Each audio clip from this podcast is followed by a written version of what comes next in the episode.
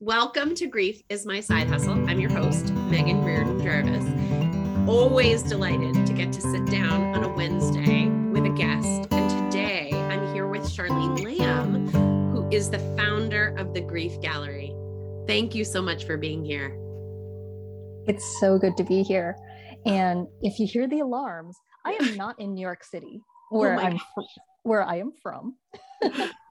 I'm actually in Lisbon, in Portugal, where I'm currently based, but we live across the street from a fire station. So if you hear the alarms, it almost well, makes good. me miss New York. right? A little street noise has never phased us. And more than once, I have interviewed someone who is doing pet loss and has lots of pets in the background. So, oh. you know, oh. uh, we'll just take it as the ambience. I want to read people their your bio so that they know a little bit about you before we get Great. to talking. Charlene Lam is a certified grief coach, curator, speaker, and founder of the Grief Gallery. She helps grieving people to navigate the practical and emotional aftermath of losing a loved one. And when they're ready to transform their pain, loss, and grief into something beautiful so that they can move forward with living their own fullest lives. She has a degree in mass communication and design and over a decade of experience as a content strategist for design brands. She turned her creative eye and story finding skills to grief work after the sudden death of her mother in 2013.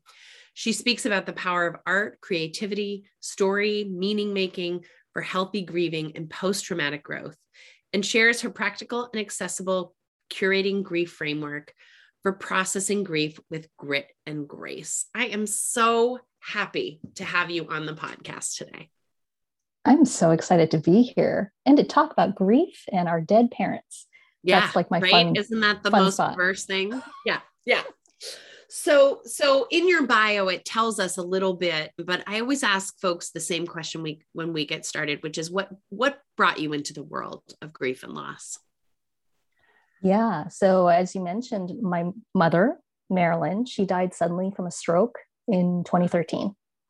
So in January, it's going to be 10 years. Wow. Hard to. And at the time, she lived in New York. I am a native New Yorker. I'm a proud Chinese American New Yorker, like my mom, but I was actually living in London at the time.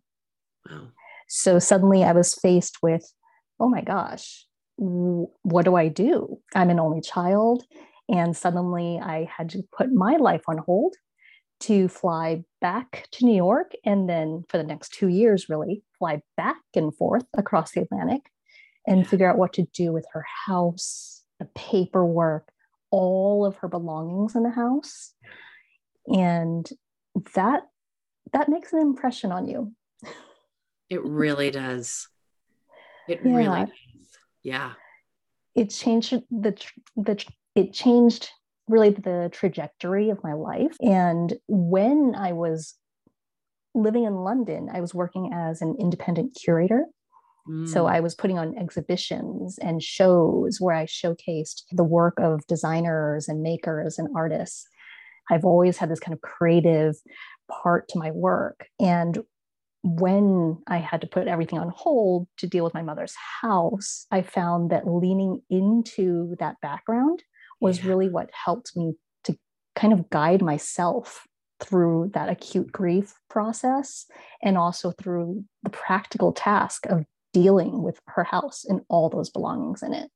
Oh my gosh. I have a million thoughts. One is a minute ago off mic, I asked you if you were listening to Anderson Cooper and his new podcast, which I'm going to rec. I mean, he's not paying me for this, but if people haven't listened to Anderson Cooper's new podcast, which I think is called What's Left Behind, I don't know so. if that's the right title, but it's exactly this topic, isn't it? He's mm-hmm. cleaning out his mother, Gloria Vanderbilt's apartment, which has sort of been sitting idle for three years during the pandemic.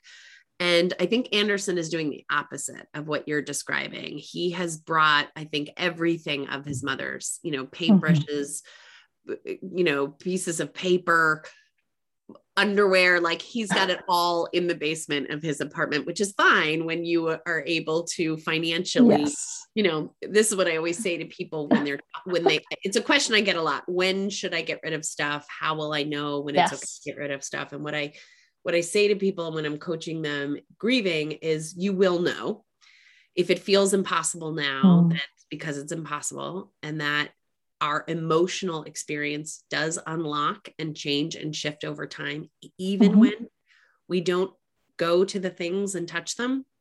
So if yes. it's possible to yes. let the organic shift, but for a lot of people, it's not possible. You know, exactly. has to go on the market. We can't afford it, you know, rent and all that stuff. Tell Absolutely. me a little bit about eh, just even the word curator. Let's not assume yes. that people even know what that means. Can you tell me what a curator does and how that applies to the topic? Yeah, absolutely. And curator is such a funny word, right? Because it's been co opted and popularized by so many industries. Yes. Right. When Starbucks starts talking about, oh, we have a curated Curating. list of drinks. Yes. then it's like, okay. Uh, I think most people, when they think of a curator, they think of someone who works in a museum yeah. um, or who works maybe in a gallery. Yeah. And they might be in charge of a certain collection or a certain department. So, in a broad definition, they might be in charge of a collection, both taking care of it and deciding what goes in that collection. And when they do exhibitions, they might choose, oh, which pieces go in there or which artists do they want to want to showcase and they kind of develop that whole exhibition of that experience for the visitor. So that's a very general definition. I don't work for an institution. That's why I'm an independent curator. Yeah. But I do think there's something really lovely about opening up that idea of curator. Yeah. Because really, if we go to the basic definition, it's like, oh, it's someone who chooses what goes into a collection. Yeah. And as human beings, we make those choices all the time. So I really like having that idea that we are all curators, especially after a loved one dies. Yeah. There's a there's a concept of slowing down and making intentional choice that I'm hearing you describe, mm-hmm. which is which sort of dovetails into a lot of things. You know, I've always said sort of jokingly that my writing that my editors who help me with my writing are like my therapists. You know you put all the mm-hmm. words out there and they sort of help you cull it down sort of scrape away until you're at the essence. And in therapy when you are at the essence it's a relief. It's a relief because you can be better seen and known. You can know yourself and you can know others. What you seem to be describing in curation is that same sort of intentional quieting and culling. And yes. and i am imagining to a point right? Like in writing i want to get the words as tight as possible so that they evoke a meaning so that people see it and say oh gosh i get that me too tell yes. me about what the curation is like for you mm-hmm. when you you know either in your in your grieving or when you are when you're putting something together yeah me as a curator back then versus me as a curator now there's definitely a lot of difference there and i love what you brought as an saying as an editor and that role because my background is in journalism as well and I was an editor in a previous life. And I think there is that essence because I sometimes define curating also as making intentional choices. Yes. And when we edit, we also do that, right? Like you mentioned, yes. finding the essence. What happens when we find the essence? Well, we make things clearer for ourselves and for other people. Yeah. And in a lot of ways, we make things lighter. A lot of the clients that I work with are feeling really weighed down and burdened by physical objects the belongings of our loved ones that they're dealing with, but also all that comes with that, right? The responsibilities, the decision making, the regret that also comes in with it. I love what you said about Anderson Cooper and his podcast, which I really want to listen to. It's been yeah, recommended to me so really many times. Good. Yeah. But there is also that aspect of privilege, right? Of being able to have a space to bring a whole lifetime of belongings to and so many people do not have this option. I was lucky in that I was working for myself. So I was able to put my life yeah. and my work on hold for a bit. And I have a husband who was helping to cover bills. And I actually tried to keep my mother's house because it was her dream house. Yeah. It was a 3,000 square foot house by the oh, lake oh, that she had renovated after she divorced my father.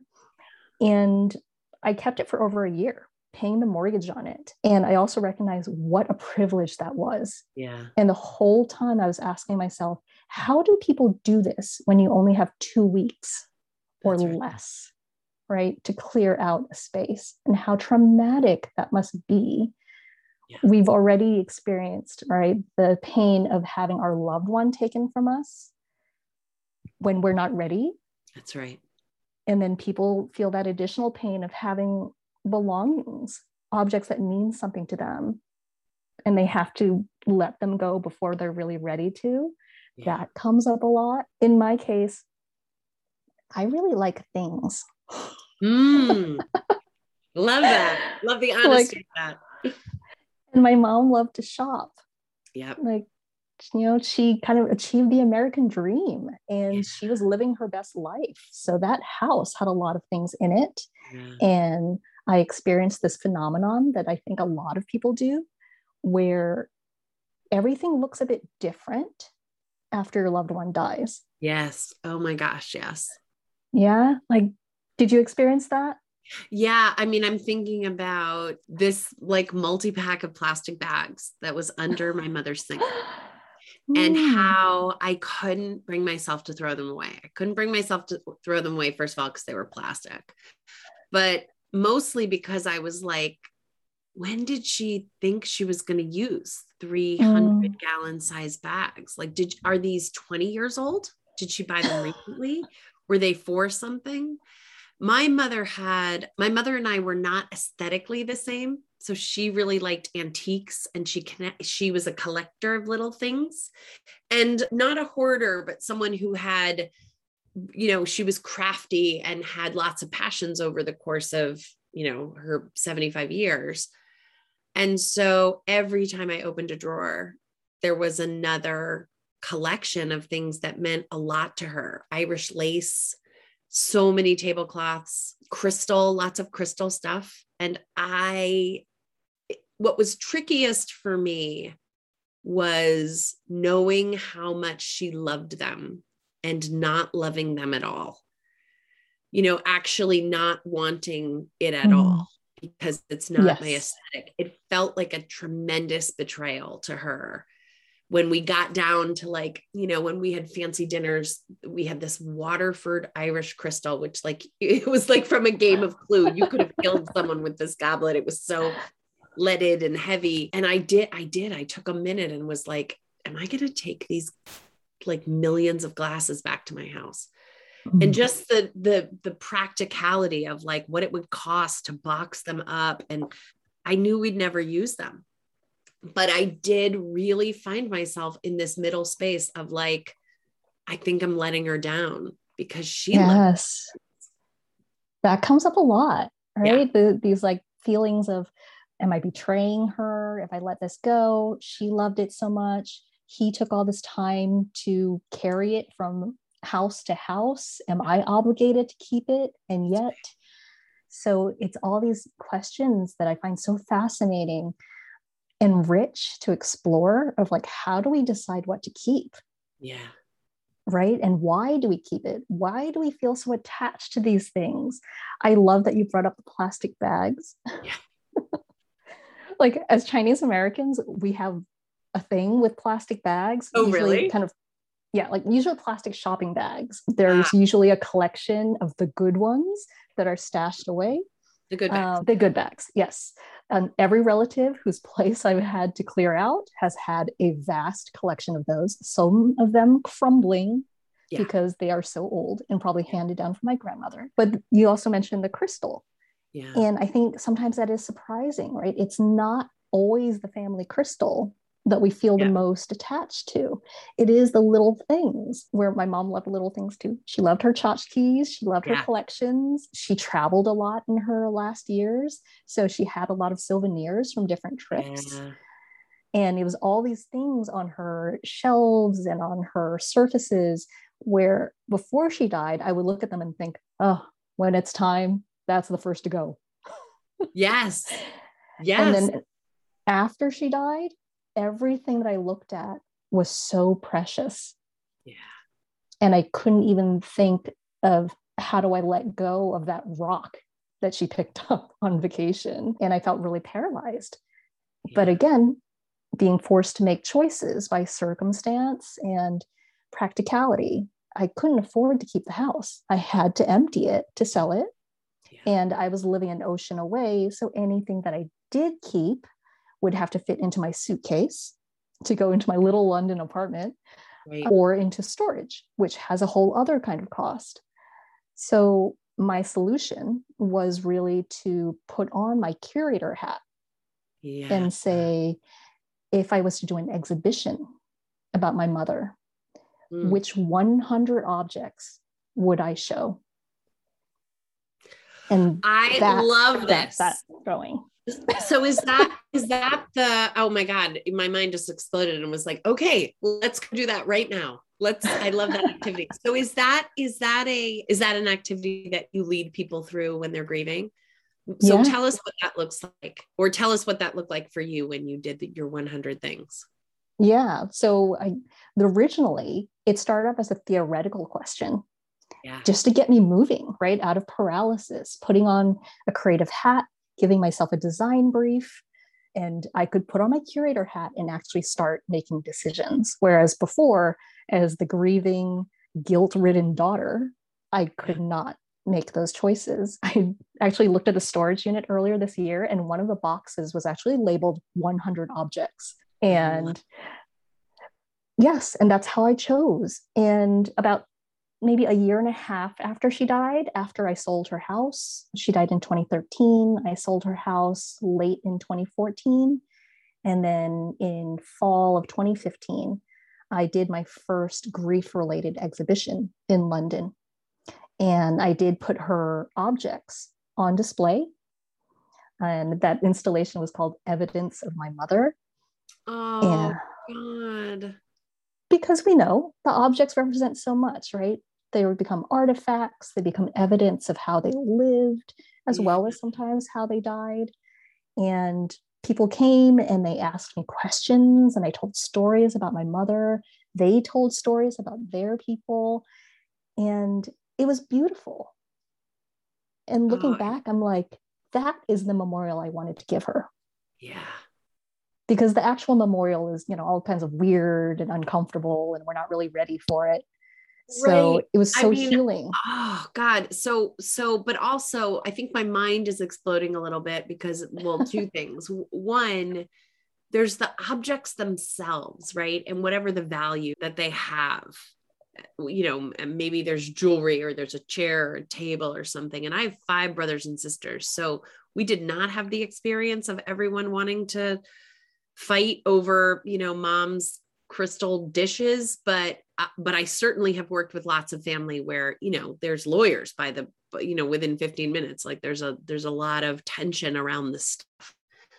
So there's that piece which is like you know the actual value of the stuff and what that means and and where that sort of places us and what do we have to do with that versus what you're describing i think and i'm imagining it right? Like i'm imagining what it would be like to curate a hundred things that are the the essence of my mom. Like that would be a teacup you know she and a and a and a true crime book because she drank tea every day. It was a you know religious practice for her and a rosary because she was deeply catholic. And you know i could do and and pearls because she grew up sort of like on the lower end of middle class and having pearls and having a fur coat and having crystal, you know, glasses was an achievement in her mind was a was a way of you know honoring her parents and and them being coming from yes. a family of immigrants so it's a it's a really fascinating i think i'm going to do this i think i'm going to sit and think yes. about it because because ultimately what I did, you know, I and and this would be included, but I have my mother's. She and I were so different in this way. She has this. She had the same address book, A to Z, black patent leather address book since she was in college. I like a new notebook, you know, so I transferred all the things into it. She had the same one with tiny pieces of paper stuck in there about dentist appointments. And yep bristling with like post-its, right? That's what I kept. And then I also had a dream about a bowl that used to sit on her table, and I kept that bowl. And pretty much I didn't keep anything else. And and I really felt right about that at the time. It was tricky because you know, it was during COVID that I was cleaning out her house. So I was sending things to siblings that I thought they would want, knowing that they didn't have the privilege that I had of being in the space and touching all her things. But really, what I wanted was to touch all her things and honor them and sort of in that Marie Kondo way, thank them and then send them on to their next life. That's really what I discovered in the process. What your activity is like allowing me is a different way of thinking about the things and the way that mm. she loved mm. those things. It's just a different way of thinking. I mean, I might put one of her glasses on display because that's she loved to have family dinners where she used her fancy stuff. Yes. So I love how instantly you got that concept. Yeah. It's not hard, I think. Well, because I think so many people have this experience. And even and it sounds like you had a good relationship with your mother. I had a good relationship with mine. Yeah. And even people whose relationships with their parents or their loved ones are more complicated. Yeah. That idea of the objects and their belongings having this kind of emotional charge to it yeah. resonates with people. And in terms of from a coaching standpoint and working with clients, it's a really great starting point to explore their grief, where they mm-hmm. are, and also the circumstances of how they lost their person. Because for some people, like me, you know, I was 35 when I lost my mother, yeah. and my pain and difficulty was dealing with making those decisions and having those responsibilities and feeling so incredibly lonely yeah. and overwhelmed. And for other people, because maybe they lost their mother when they were a child, they didn't get to choose anything. That's right. So then their pain comes from their lack of agency. You know, other people threw away things. They didn't keep things for me. I so wish that I still had my mother's necklace, for yeah. instance. So I love the objects because, as you so easily accessed, right, and illustrated for us, you found the stories you found the memories about what you wanted to remember about your mother and also what you want other people to know about her. Yeah. And one of the exercises and prompts that I might ask someone is okay, if you have these different stories you want to tell about your person, which objects might help to illustrate those stories? Yeah. And yeah. It reminds me of show and tell as a kid, right? The idea that like it's hard when you're seven to know how to get up in front of a group and talk about anything. If you're holding, I don't know, your favorite truck, you can say like my grandfather gave it to me. I got it as a birthday present. I, you know, like to use it in the backyard. I'm imagining, you know, when I'm working with clients, we actually the model that I use is we actually go into the energy that's in the body. So we mm-hmm. don't necessarily do a lot of talking about like then this happened and then that happened and then that happened because one mm.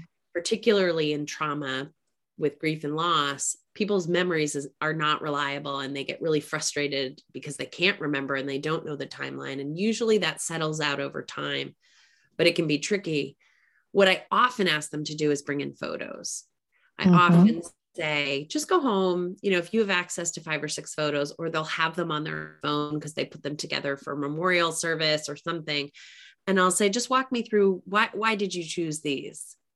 You know and and just inside what they say you know she looked so healthy in this picture. Lets me already know yes. that they spent time with their loved one when she didn't look healthy so it's just mm-hmm. a way of like not having to ask so many direct questions and sort of yeah. collect information to be curious about about what is the loss that you are feeling, right? Yes. And for a larger audience, right? When we're talking about grief awareness yeah. and making it more normal to talk about grief and loss, it's also really helpful. So I just got back from London as curator of the Grief Gallery. I do installations and exhibitions around grief and death and loss. And it often spotlights the belongings of loved ones we've lost.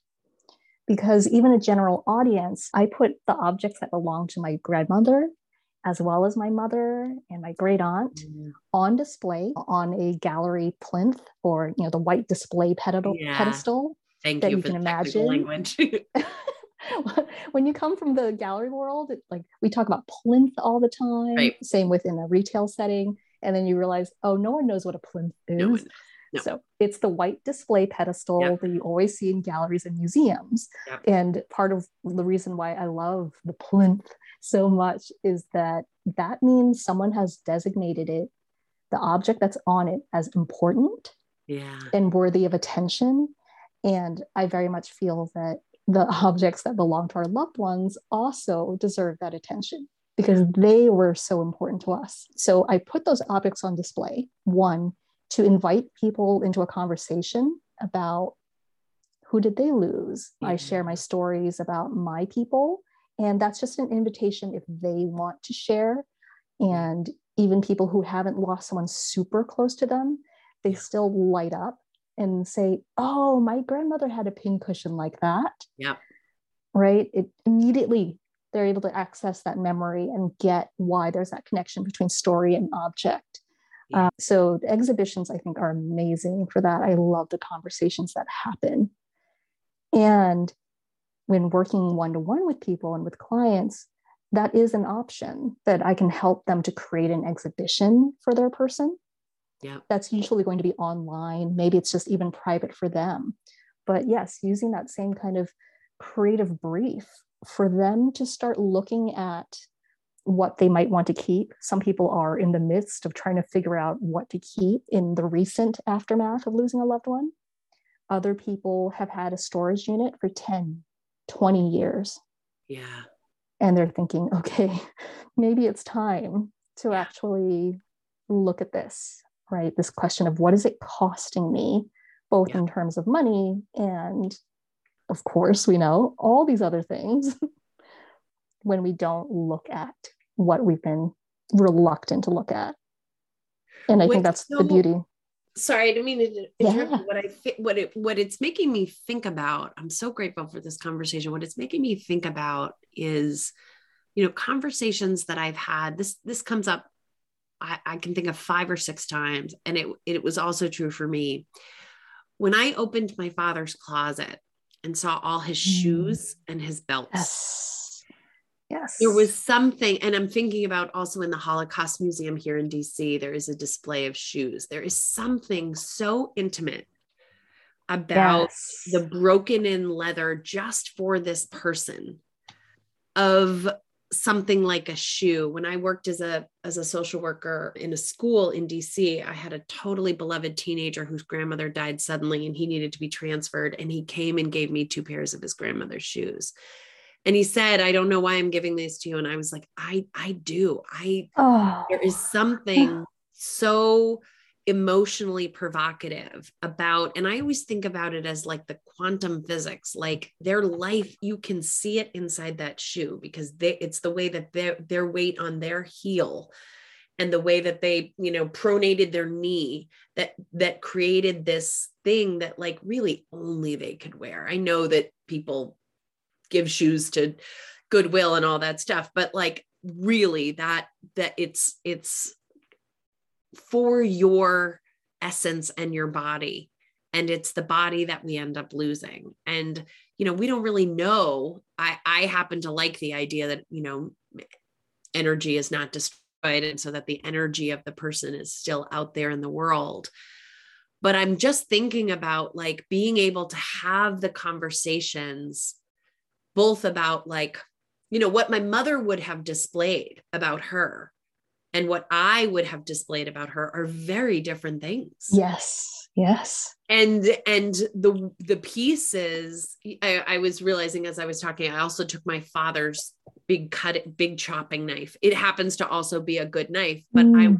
i i loved my father's hands i loved seeing him cut and chop. I spent a lot of time sitting with him when he was cooking, even though he hadn't done that probably in 20 years, he did that when I was a child. And so the knife just, you know, it feels like it has bits of him in it still almost yes. like almost like that harry potter like horcrux thing where like part of their essence is inside this thing versus part of what you're describing which is like this is represent this can be representative it's reminding me of is that when we're talking about traumatic loss sometimes we need people to have a bit of distance there mm. needs to be not such intensity not such belts and shoes and a little bit more you know being able to say she really loved this about mm. i think what you're describing too is kind of how i think of the objects and the belongings as anchor objects yeah that yep. for me i tend to think of it as you know that they are anchors i imagine the stories that are attached to them the memories that are attached to them that they help to anchor these stories and memories we want to keep yeah. and also there is an energy aspect for sure. And sometimes there's even you know for my mom's things sometimes i look at what i still have of hers and i think you know her fingerprints are probably still on that. Her dna is probably still on that. And that's another aspect of what do we leave behind which is an interesting part of the question. Right and I love what you've brought up about the intimacy of the clothing. And some people find that really reassuring and yeah. comforting, right? We all have perhaps, if we're lucky, some pieces that might still smell like them. Yeah. I wore a scarf of my mom's during this London trip that had been in a plastic bag, mm-hmm. and it still smelled like her house. And that was amazing. Yeah. And you're right, for other people, it's too intimate yeah it can kill you. Mm, yeah can be really people, triggering. Smell can yes. be really triggering. Yeah. Yeah smell and the clothing where i mean maybe, i don't know if you experienced this where sometimes there are areas of the house of their house their home that we just can't touch. Yeah. We have to keep it as is like still life. Yeah. And for some people i've spoken to that's been the closet. Yep you know, don't touch the clothing, don't touch the shoes. Yeah, I had so to have my husband. I had to have my husband do my dad's closet. I did my mm. mom's, but I hadn't realized that my dad's was still there. Even though my mm. mother had never told me she got rid of his things, I just assumed she had. And yeah. because she worked at a charity shop. And so it just seemed like, and, and when I opened the closet, I was like, oh my God, I can't do this also. Like I'm not emotionally prepared for this. The thing that I found the hardest and mm. and I actually ultimately didn't really do it was the Christmas ornaments. Mm, I mean, mm, one, it was practical. It was the summer. Their attic was not is not insulated, didn't have cooling, and so going up into the attic in the summer. But but it was more. I couldn't I couldn't take the the flooding of like the childhood experiences. My the thing that my mom and dad really really did you know, all the way a thousand percent high tilt was Christmas decorations, food, the whole thing. Mm-hmm. And multiple of my siblings were like, hey, if you could just make sure that we get this Christmas ornament. So even though I had that, I couldn't do it. And I yes. just kept putting it off and I kept putting it off. And I would sit with myself and be like, you know, it's okay that you're putting this off. And then another part of me would be, the, be like, but you're letting people down because they need those things. and ultimately people were able to go through it. But I didn't know that when I walked away from the house and was like, I can't, I can't do the Christmas ornaments. They're too, yeah, they're too provocative. It's too much. Yeah.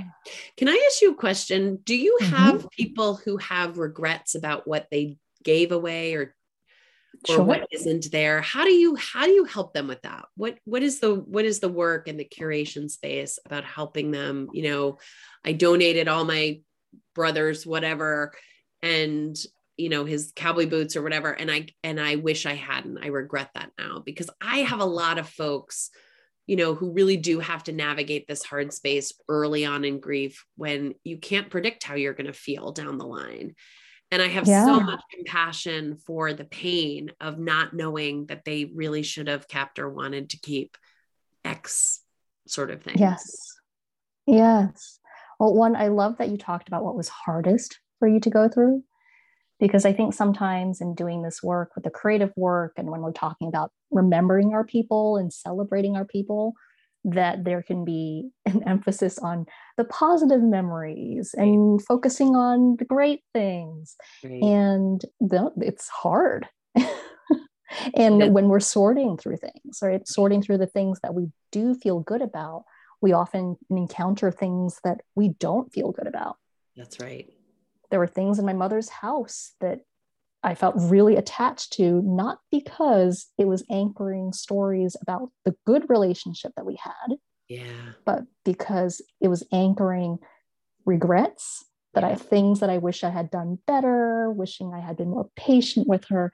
So I think it's really important to be able to look at that. And again, I think the curating process is actually really helpful for that because yeah. getting started of that question of what do we want to choose to keep requires that we actually look at everything. Yeah. Including the things that don't feel so good. So, one, there's that, and just grace for yourself. Yeah. Right. For finding it hard. Right. I mentioned my storage unit. I sold my mother's house in 2014. And it wasn't until January of this year, 2022, that I tackled the storage unit. Yep. And it had boxes of things that, you know, the home organizers tell you to put things in categories, right? Donate, keep, right. trash. Right, right. I had, yes, I had this massive category of too painful to deal with right now. And also, it was delayed because of COVID as well, but I did tackle that this January and got rid of a lot of things. It was also part of an exhibition and a design sure. residency that I was sure. doing. So, that helps. Uh, yes, right. again, a creative brief helps. Yeah. but to, to answer your question about the pain, as you mentioned, some people let things go without realizing how they'll feel about it afterwards. Other people have to let things go because yeah. they don't have the space or they didn't get given the choice or they couldn't afford a storage unit. Yep. And there is a lot of pain about that. And what I find really lovely about the exhibitions and the creative work is that we have this ability to, ability to separate the memory and the story and the actual object right? Like one on the one hand we are saying the objects are so important because of the stories and the memories. Yeah. and they are because as human beings all we have is stories yeah. and narrative. And i suggest and i help people work through in coaching that it's possible to keep the story and the memory yeah. and not the object. So that's part of the work. It's beautiful. And what it's making me what it's making me think of when i was a young therapist one of the things that i was trained in is you know hey listen your clients are really going to love you and you're going to love them back and they're going to want to give you gifts and you can't really take gifts mm. and you know whatever i'm i'm much further into my world right now and i actually think like you can take gifts if it's super important to somebody you know but when i was early in training what i was taught to was to sort of put the gift in between me and the person and say tell me what you want this tell me what the message is from this. Tell me what you want this to say. And when i was cleaning my mom's house i had a big table of things. She she really did work at a charity shop that you know get you know sold things that had come from people's estate sales. So we had an easy place to put all of the things even though it was covid most things weren't open we still had an easy place to do it. And there was this one clock which I actually I wrote a short story about. And the clock was what my siblings and I at the last minute ran to the mall to buy because my father had told us it was their 25th wedding anniversary and we were like, "Oh my god." So with oh. babysitting money, valet money, you know, we took the family minivan, ran to the mall, and went to this st- store called Things Remembered, which I'm sure is out of business, but it's basically like a trophy store. And we bought this kind of like mini grandfather clock that only children would pick out, right? I mean, it didn't match any of the the decor in the house. But when we gave it to her, she was like, What do you? And it was really expensive for us as kids. You know, we understood that we had to get something nice. And when we gave it to her, my dad wasn't even in town. And she opened it up and she was like, What the hell is this for?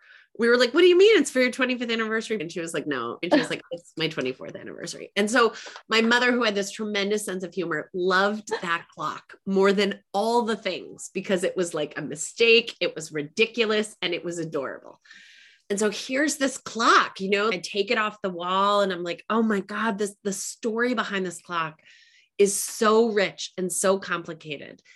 And she loved it not because of the thing, but because of what it represented. And I kept taking the clock off the consignment table and putting it in the keep table. And then I'd be like, oh, but I hate it. It's so ugly. And then I put it back in the consignment table.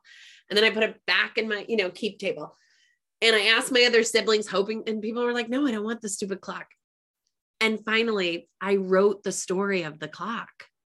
Yes. I wrote the story of the clock and I had the story of the clock. It was easy to put the clock in the consignment pile and that someone who actually liked the clock would have yes. it in home.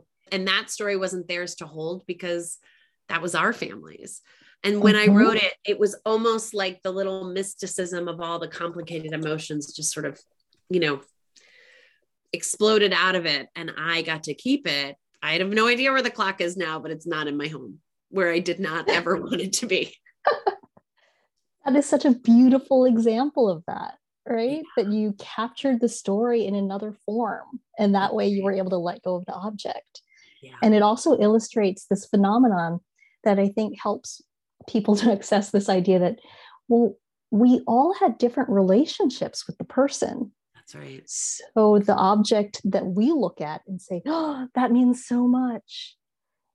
A sibling, right? A parent. What are you talking about? That's right. Right. They have no connection to it. They don't have that story. Maybe yeah. they're connected to something else that means nothing to you. Right. That's Just as you said, like, right. well, the next family, they don't have that story. So that's an aspect of looking at it, which again can help people to let go mm-hmm. and also to let go sometimes of resentments of that person did not value that piece that I loved so much. Yeah. They didn't have that story. Yeah. And they probably had a different relationship that might be very different from the one that you had. So I think that's another beauty of the objects that it gives people permission to really explore what was their relationship yeah. with a person. So I love that. And like you oh, said, what does it represent? What does it represent? Just like you said. For some reason, this story is coming to me when when one of my nieces or nephew, I'll I'll keep the gender out there, was being born. Mm-hmm. One of my siblings' wives was pregnant, and we went to a baby shower. And my mother bequeathed my sibling's wife one of the like hats that that hmm. you put on a baby when they're being christened and then you take it off and it's a it's a catholic thing that you like bring the baby or christian thing that you bring the baby into the you know into the world of god by pouring water over its head. And she had this beautiful little box you know it looked like it was from like 1950 and this perfectly pressed linen cap. And she said this is what my son wore when he was being christened. I, I kept mm-hmm. this. Now here you go and everybody was like crying like oh my god this is so beautiful this is so meaningful and later at the table i was like picking things up and looking and i turned it over and it had the name of a different sibling on the back of it And I brought it over to her and she goes, Oh, it's the thought that counts. It doesn't matter. And I was like, right? that whole thing was a lie. She's like, whatever, I didn't know.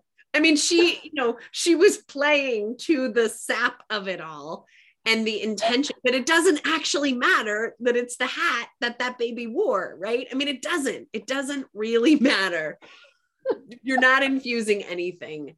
It's whatever it is that you decide to put the meaning in there. Yes. And even my yes. mom, who acted like she had kept this with this intent, and probably she did and just mixed up the hats, but she was like, ah, it doesn't really matter. And I think technicality. Right. I think that's what we're talking about is it really actually matters and it doesn't matter all at the same time. Yes, which is incredibly liberating, right?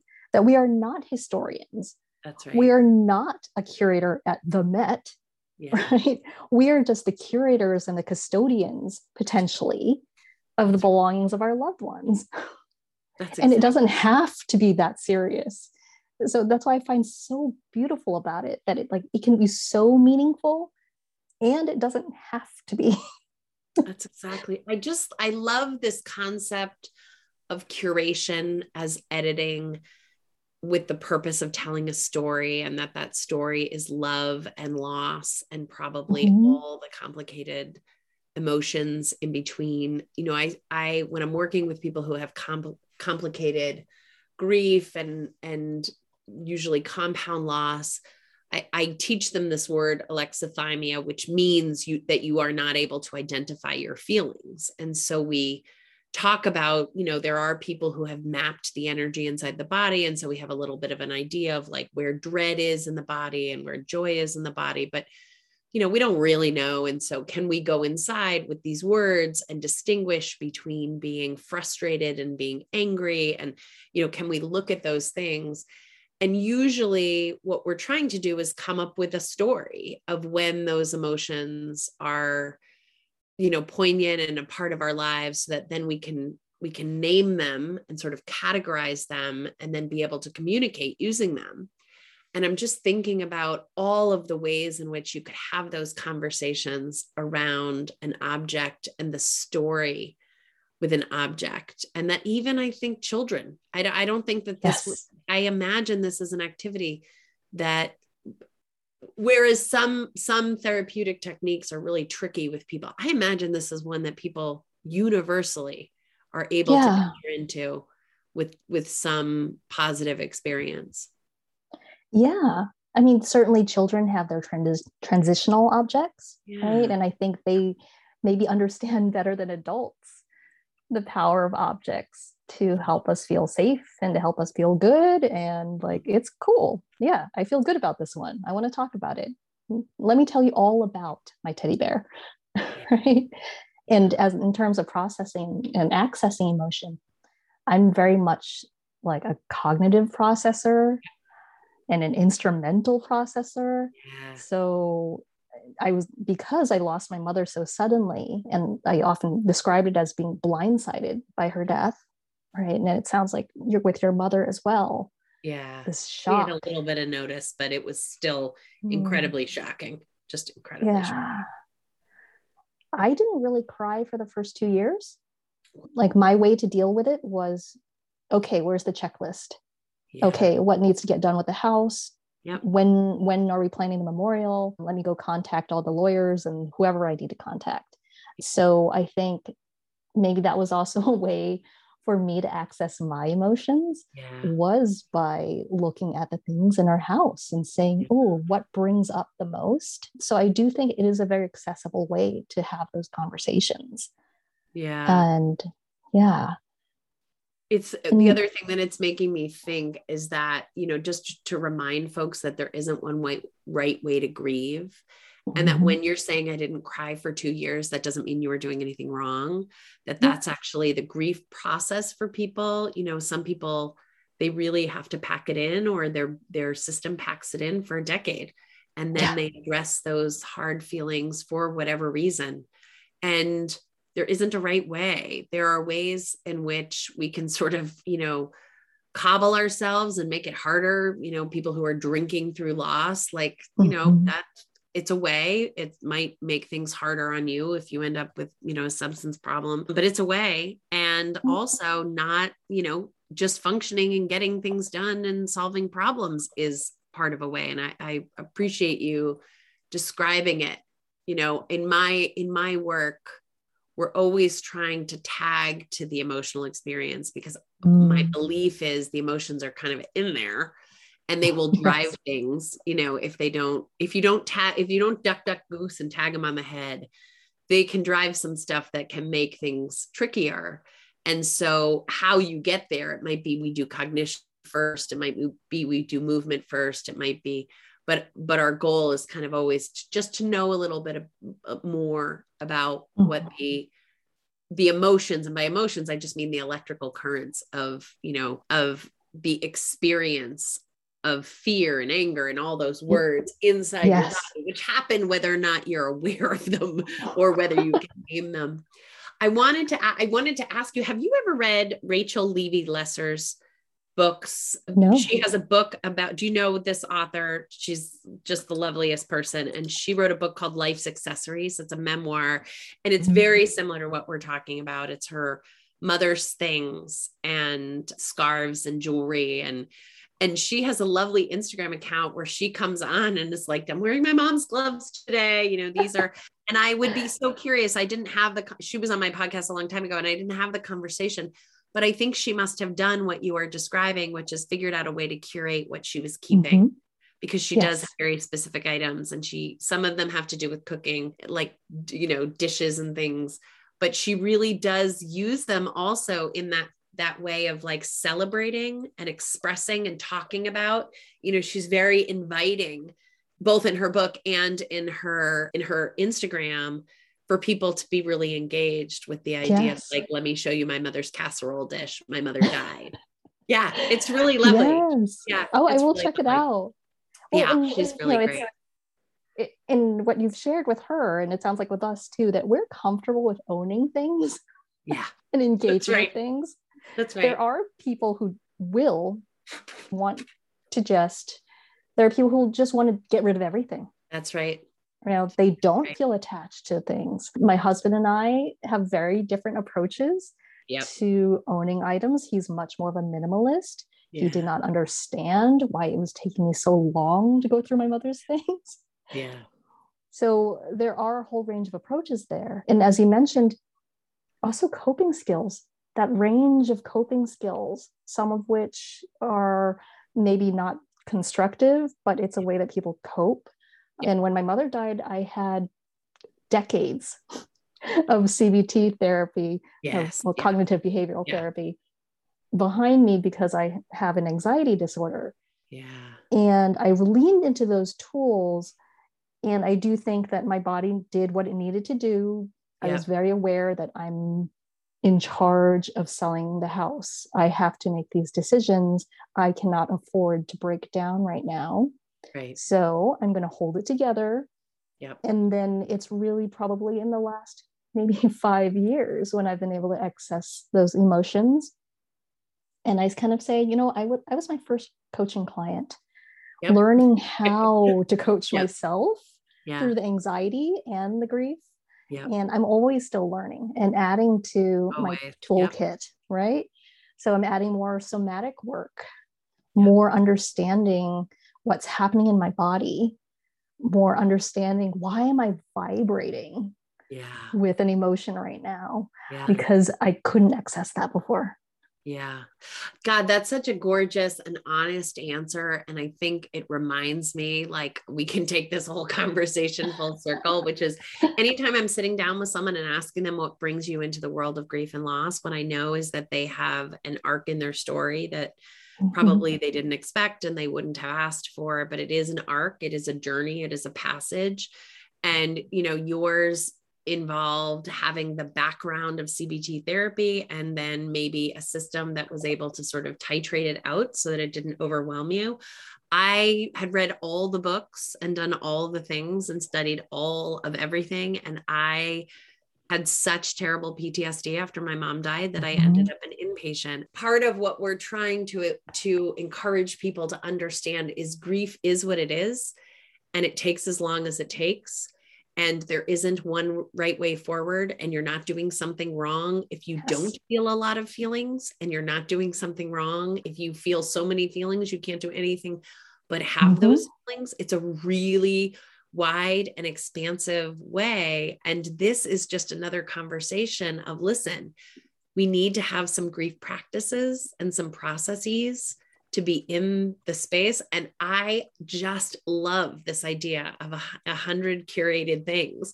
And I really am going to let my mind explode with it. I don't know that I would get to a hundred at this point, but I could certainly come up with 50. And in my grief writing workshop, we do talk about the things and writing about the things. Mm-hmm. And it's always really rich and robust for people. So how do Fantastic. people find out more about your work? If they're listening to this podcast and they're like, oh my God, I need to talk to more to Charlene. This is the the right way to for me to move forward. Yeah, they can go to my website, which is charlenelam.com.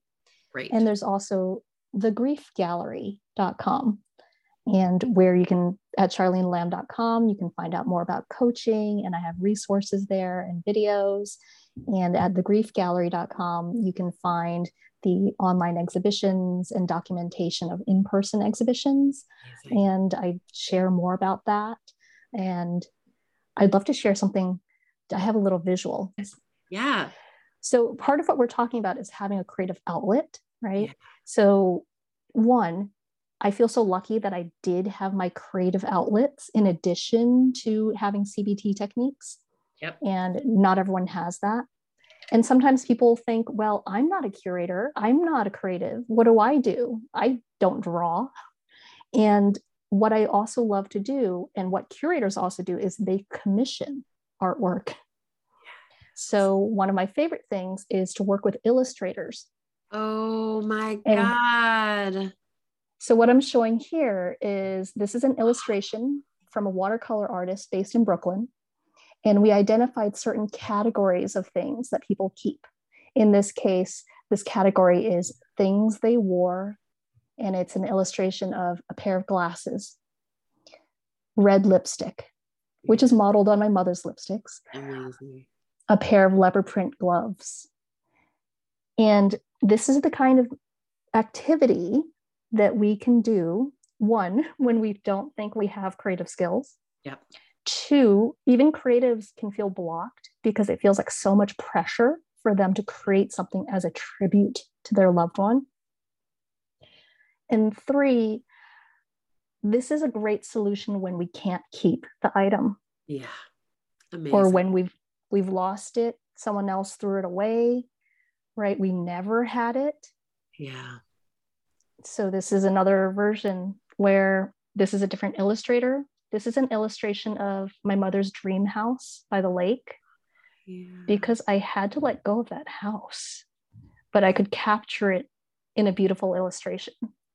I told her about it. She captured the lake, the swans that you could see from the dream house, the little animals that would go by, the trees.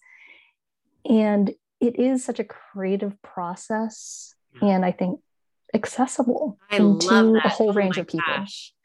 that, that that what the gift that you're giving with those two examples is that you yourself don't have to be the person who mm-hmm. does the hard thing of capturing the the item and that even yeah. when you can't keep it like a view right we can't keep a view that you can keep the view that you can find a way to capture it in a way that's yes.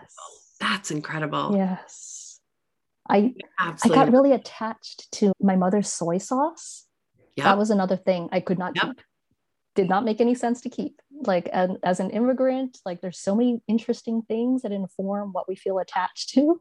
And for my mom it was the soy sauce. And again i didn't have to keep the soy sauce yeah. to keep all of those memories and associations. So it is such a rich kind of scope for exploration. And i'm so glad that one you've embraced it so enthusiastically oh i just love it. I, I just love it you know and again i think what you're doing is unique. We'll link for everyone in the show notes. Thank you i could talk oh, to you. I told- it was so provocative and i'm i'm really grateful you know because i talk about grief all day and this is a really unique thing that you're doing and i think you probably know mm. that and it, it really does feel incredibly accessible. And i think my listeners are going to be engaged in this in a in a way that is really energetic. I'm so glad. Yeah, good luck with everything. Thank you. Thank you. So this great. was so much fun for me too. All right, we'll Thank stay you. connected. Thanks, Charlene. Okay. Okay. Bye-bye. Bye.